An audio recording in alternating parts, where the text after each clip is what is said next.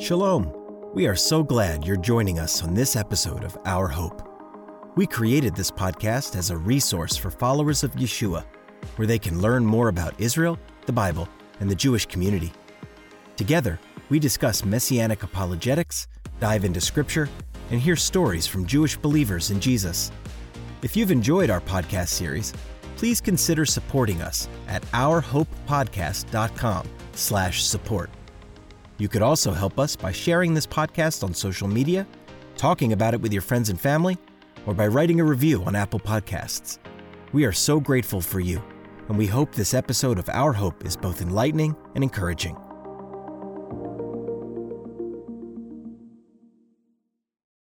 Shalom. My name is Nicole Vaca, and I'm one of the co producers of Our Hope podcast. We created Our Hope to be a window into the Messianic community, a place where we can discuss Israel and the Bible, and a resource for people who want to share their faith more effectively and compassionately with the Jewish community. If you are interested in supporting what we do, you can donate to Chosen People Ministries at chosenpeople.com/donate. You can also support us by sharing this podcast on social media with your friends and family or by writing a review on Apple Podcasts. We are so grateful for your support, and we hope you enjoy the rest of this episode.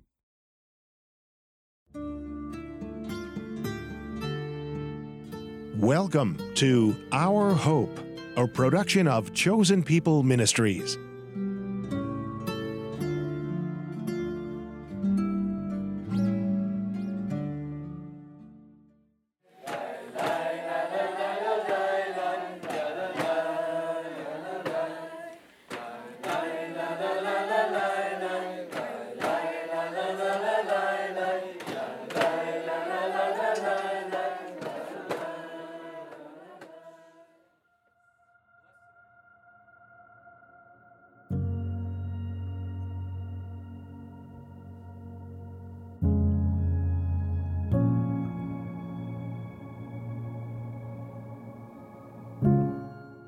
In the midst of a pandemic, political tensions, and the stresses of everyday life, it is difficult to keep our focus on the Lord, and even harder to be joyful. Yet, during Sukkot, or the Feast of Tabernacles, God commands his people to rejoice. But how do we do this during a time of fear and division? On today's episode, we have a special message from Chosen People Ministries president, Dr. Mitch Glaser, who will help us understand what it means to trust God and be joyful in all circumstances. We hope that as you listen, you will gain a deeper appreciation for Sukkot and find rest and renewal in God, whose joy is our strength. Take a listen.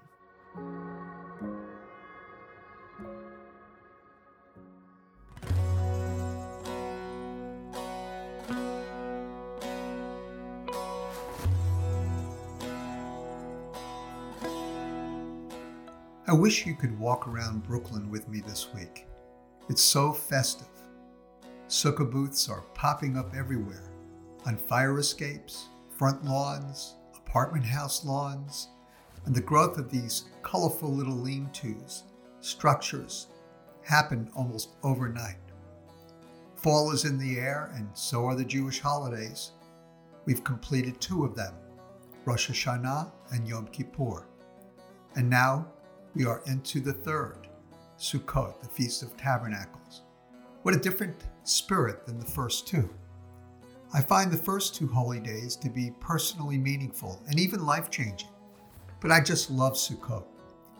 It's not as sober and serious as Rosh Hashanah, where repentance is the major theme of the festival, nor is the festival observed with fasting and self denial like Yom Kippur, the Day of Atonement. The Feast of Tabernacles is all about joy, according to Scripture and in Jewish tradition. And there's so much to celebrate, especially for those of us who are followers of Jesus the Messiah, whether they be Jewish like me or not Jewish. As we know, repentance cannot save us, but it does prepare our hearts to embrace the Messiah by faith. Yom Kippur, the Day of Atonement, prophetically look forward to the death of Jesus. He died for our sins and he rose from the grave. And now we can receive the gift of everlasting joy and salvation through him. All of the Jewish holidays point to something in the future, as does Sukkot. I remember what that great messianic pioneer, Rabbi Saul the Apostle Paul, said in Romans chapter 5, verses 1 through 2. Therefore, having been justified by faith, we have peace with God through our Lord Jesus, through whom also we have obtained our introduction by faith into his grace, in which we stand, and we exult in the hope of the glory of God. And so, those of us who know Jesus as our Messiah have peace with God. And we also rejoice or exult in the hope of the glory of God. In other words, there's a bright future for those who know and love Jesus, the Messiah. And we see that prophetic future embedded in the festival of Sukkot. So let me take a, a brief moment and explain.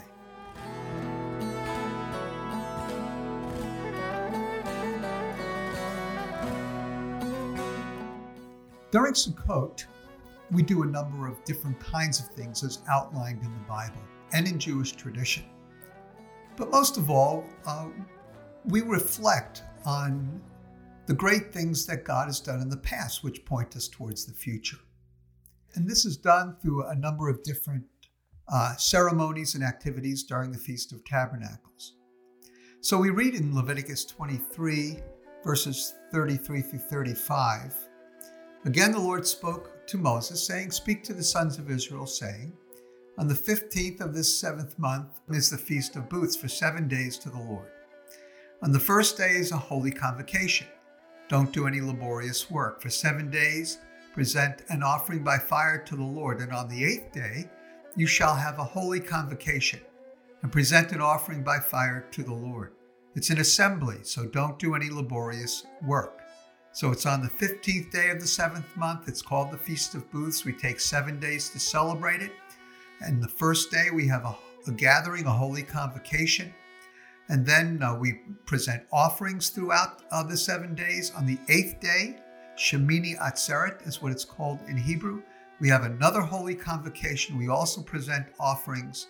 And again, we don't do any laborious work. But there's more uh, to the festival. In verse uh, 39, we begin with the following On exactly the 15th day of the seventh month, when you've gathered in the crops of the land, so that's unique, we understand that it's a harvest festival, you shall celebrate the feast of the Lord for seven days with a rest on the first day, a rest on the eighth day. And on the first day, take for yourselves, now here's something different, the foliage of beautiful trees, palm branches, and boughs of leafy trees, and willows of the brook and you shall rejoice before the Lord your God for seven days. So that's unique to this festival. You shall thus celebrate it as a feast to the Lord for seven days in the year. It shall be a perpetual statute throughout your generations. You shall celebrate it in the seventh month. Here's something else that's unique. You shall live in booths for seven days. All the native born in Israel shall live in booths so that your generations may know that I had the sons of Israel live in booths where I when I brought them out from the land of Egypt. So there's an explanation for why we live in booths. And then Moses concludes, speaking for the Lord, I am the Lord your God. So Moses declared to the sons of Israel the appointed times of the Lord. That's Leviticus 23 39 through 44. So for a few moments, let's take a, a deeper dive into these biblical commands for the holy days and take a look at them. Uh, again, just to remind you, uh, the date is always important. You can't celebrate a Jewish holiday any day you want, there's no way to make it up. It's observed this one in the seventh month on the 15th day of the month for a total of seven days, and then the one additional eighth day.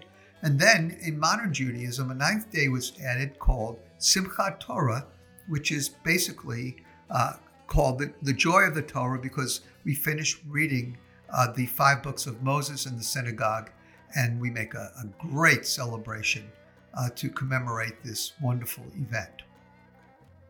As it is with many of the festivals, uh, we commemorate something that was ancient, and we also also celebrate quite often a harvest festival. You see that in the spring festivals with Passover and first fruits and Pentecost and uh, the Feast of Weeks. In this case, the final harvest is all about the final harvest of fruit. That's the last harvest. And that's in the late fall. And then we move into the rainy season. And then hopefully, once again, the crops will, uh, will grow and God will provide uh, the rain. So the holidays remind us of the ways in which God cares for the children of Israel, especially through the wilderness wanderings. And what I love about the holiday, Sukkot in particular, is its proof that the game show and tell. Do you remember playing that that game in school? That show and tell, I believe, must have been God's idea because he uses the physical to teach us about the spiritual by touching, seeing, hearing, as in the case of the shofar, and even tasting, as is the case with matzah during Passover. The festivals are his spiritual classroom and all of our senses are engaged to teach us profound and beautiful spiritual truths. Now, let me just again give you a little overview of the festival. The initial scriptures concerning Sukkot suggest that the holiday began as a celebration for the ingathering of the harvest. The sukkah, or the booth, literally, the temporary structure built for the holiday, reminds the Jewish people of how our ancestors lived in temporary dwellings while they journeyed through the desert to the land of Israel. The waving of the lulav and the ethrog or esrog, which more uh, Ashkenazic uh, European uh, Jewish people uh, use the word esrog. They pronounce it the same Hebrew letter as an S, and in modern Hebrew it's a T, etrog. So these are the four species in the scripture which remind us of how God is everywhere at one time. So during the holiday, we wave the four species each day in six directions east, west, north, south, up, and down to remind us that God is everywhere. The lessons uh, from the lulav and the esrog are very, very important and a vital part of the holiday. And you actually have to get these um, elements and you can't buy them until the very last moment at the end of Yom Kippur. Uh, you, you can't get them because they need to be fresh. And uh, most of them are uh, imported from Israel, actually. So we're commanded to take the foliage of beautiful trees, palm branch, branches, and boughs of leafy trees and willows of the brook, and we're to rejoice before the Lord uh, our God for seven days. So we weave these elements together to form what is known as the lulav, representing the four species mentioned in the biblical text. Now, the foliage of beautiful trees literally means the fruit of beautiful trees and refers to the etrog. It looks like a large lemon.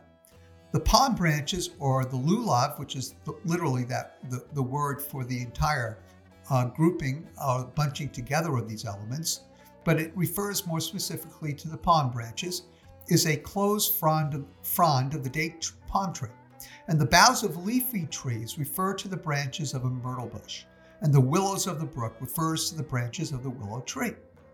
And so the palm branch, the myrtle, and the willow are combined into what is called in general a lulav, which is also the Hebrew name again for the palm frond.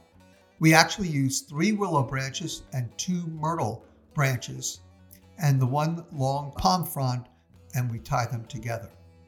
So we then recite the blessings over the lulav and the etrog and shake them to the front and sides and up and down and all around to show that in reality, the entire created world in heaven and earth is the sukkah booth of God who dwells above and beyond all he has made.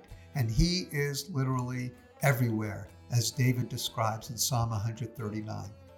Again, these elements remind us of the final harvest also, and more importantly, they teach us some great lessons about God, who is our great provider. And whether you believe in God or in Yeshua as the Messiah, God is still the one who created the crops, opens the skies, pours down rain from heaven, and sets the sun in its place to shine on our orbiting planet, enabling the crops to grow. He invites us to harvest and enjoy his bounty. Yet there are also a few different kinds of lessons that I I take away from these four elements. First of all, it's important to note that we're commanded to take these elements and rejoice. We are actually commanded to smile, to be happy. We're told to be happy. In Leviticus 23 40 and 41, you shall rejoice before the Lord your God for seven days. It's a command to be happy. Now, it's not easy to do this in the midst of a pandemic, as our lives are so disrupted and many of us have experienced significant loss of a loved one, a friend, business, income, education, our fellowship with others in worship, and really just the joy of everyday and normal life. Let's face it, we miss all of this, and we're eager to recapture what we've lost. Yet God commands us to rejoice, even in the midst of suffering. Paul did that in the New Testament. Rejoice again, I say, rejoice. But it's hard today. It was hard during the difficult days of walking through the desert and the rest of Jewish history when we think about dispersions and pogroms and, and the Holocaust and the multiple wars we fought as the birth pangs of the foundation of the modern state of Israel. Why should we rejoice when everything is against us and tells us that this is inappropriate behavior? Because on Sukkot, we're reminded of God's care of the Israelites in the desert. And we can look to the Lord for the same today. As we travel through the desert of this life, He cares for us. He provided the manna, the quails, and even water out of a rock. We can smile because we know He takes care of our needs. The Jewish people, my ancestors, experienced this according to Moses. I'm reading from Deuteronomy 8, verses 2 through 4. You shall remember all the ways in which the Lord your God has led you in the wilderness these 40 years, that he might humble you, testing you, to know what was in your heart whether you would keep his commandments or not. He humbled you and let you be hungry, and fed you with manna which you did not know, nor did your fathers know, that he might make you understand that a man does not live by bread alone, but man lives by everything that proceeds out of the mouth of the Lord. Your clothing did not wear out on you, nor did your foot swell these forty years. And later on in Deuteronomy 8, he led you through the great and terrible wilderness with its fiery serpents and scorpions and thirsty ground where there was no water. He brought water for you out of the rock of flint. In the wilderness, he fed you manna, which your fathers did not know, that he might humble you and test you, to do good for you in the end. Otherwise, you may say in your heart, My power and the strength of my hand made me this wealth. So clearly, God enabled the Israelites to go through some very terrible circumstances so that their faith could be tested and so that at the end they would be humble, obedient, and glorify God, and more than that, depend upon God for all things. You know, Yeshua the Messiah said something very much the same. It's almost as if he wrote Deuteronomy, which it was the Spirit of God who wrote Deuteronomy, and the three are one, so I'm sure he had a lot to do with it. And we read in Matthew 6 25, For this reason I say to you, is part of the Sermon on the Mount, do not be worried about your life as to what you will eat or what you will drink, nor for your body as to what you will put on. Is not life more than food and your body more than clothing? Matthew 6 25. And also, Jesus said, But if God so clothes the grass of the field, which is alive today and tomorrow, thrown into the surface, furnace, will he not much more clothe you? Oh, you of little faith. Matthew 6:30. And then finally, I believe the conclusion to uh, what he was trying to say in these passages. But seek first his kingdom and his righteousness, and all these things will be added to you. So don't worry about tomorrow, for tomorrow will care for itself. Each day has enough trouble of its own. So Sukkot and the four species remind us of His power to provide, and of His mercy and His grace and His love and of His abundance for us. He wants us to seek Him first, to depend upon Him for all things, to cast our cares upon Him, and to allow Him to provide for us. Now, let me share one more lesson. He calls upon us to serve Him by serving others. Sukkot calls upon us to be thankful and generous. Gratitude is one of the great lessons of Sukkot. To be grateful to God for all He has done, to rejoice, but to also remember the poor and those who don't, do not have what they need. You might look for one needy family this week and give them something from the abundance God has given to you. And I believe God will bless your generosity and your Sukkot celebration will be all the more, all the more joyful as you care for others in the same way God has cared for you. Yeshua said that again in the Sermon on the Mount in Matthew 6 2 through 4 so clearly.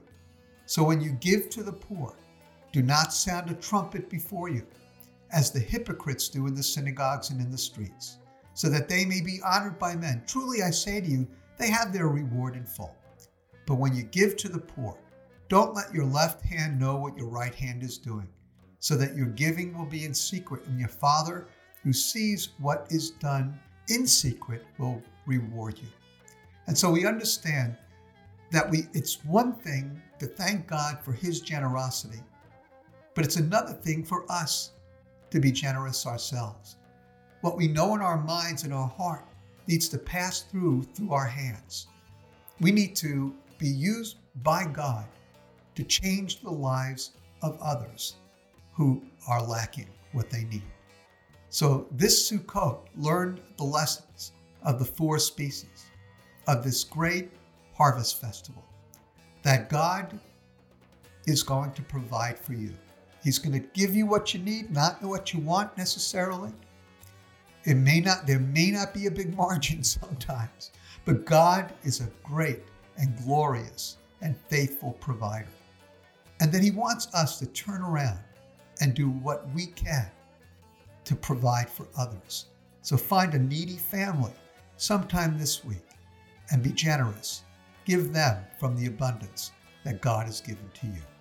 So as we say on Sukkot, Chag Sameach, a happy holiday, a happy Sukkot. May God bless you. Shalom.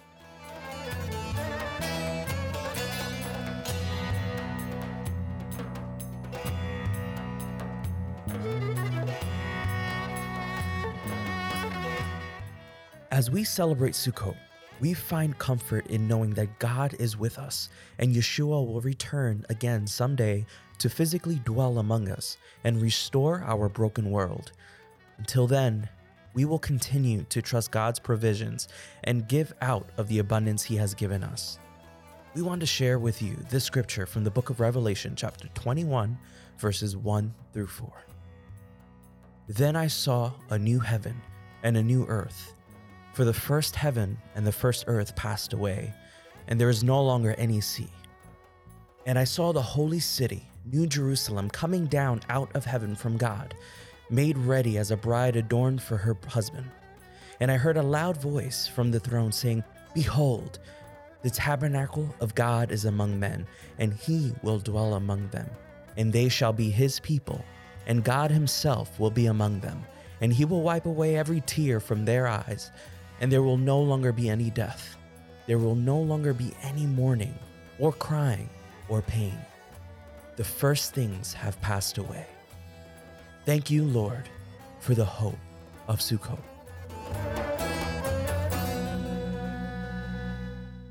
Thank you for listening to this episode of Our Hope. This episode was made possible thanks to Dr. Mitch Glaser, Nicole Vaca, Grace Sui, Kyron Bautista. Until next time.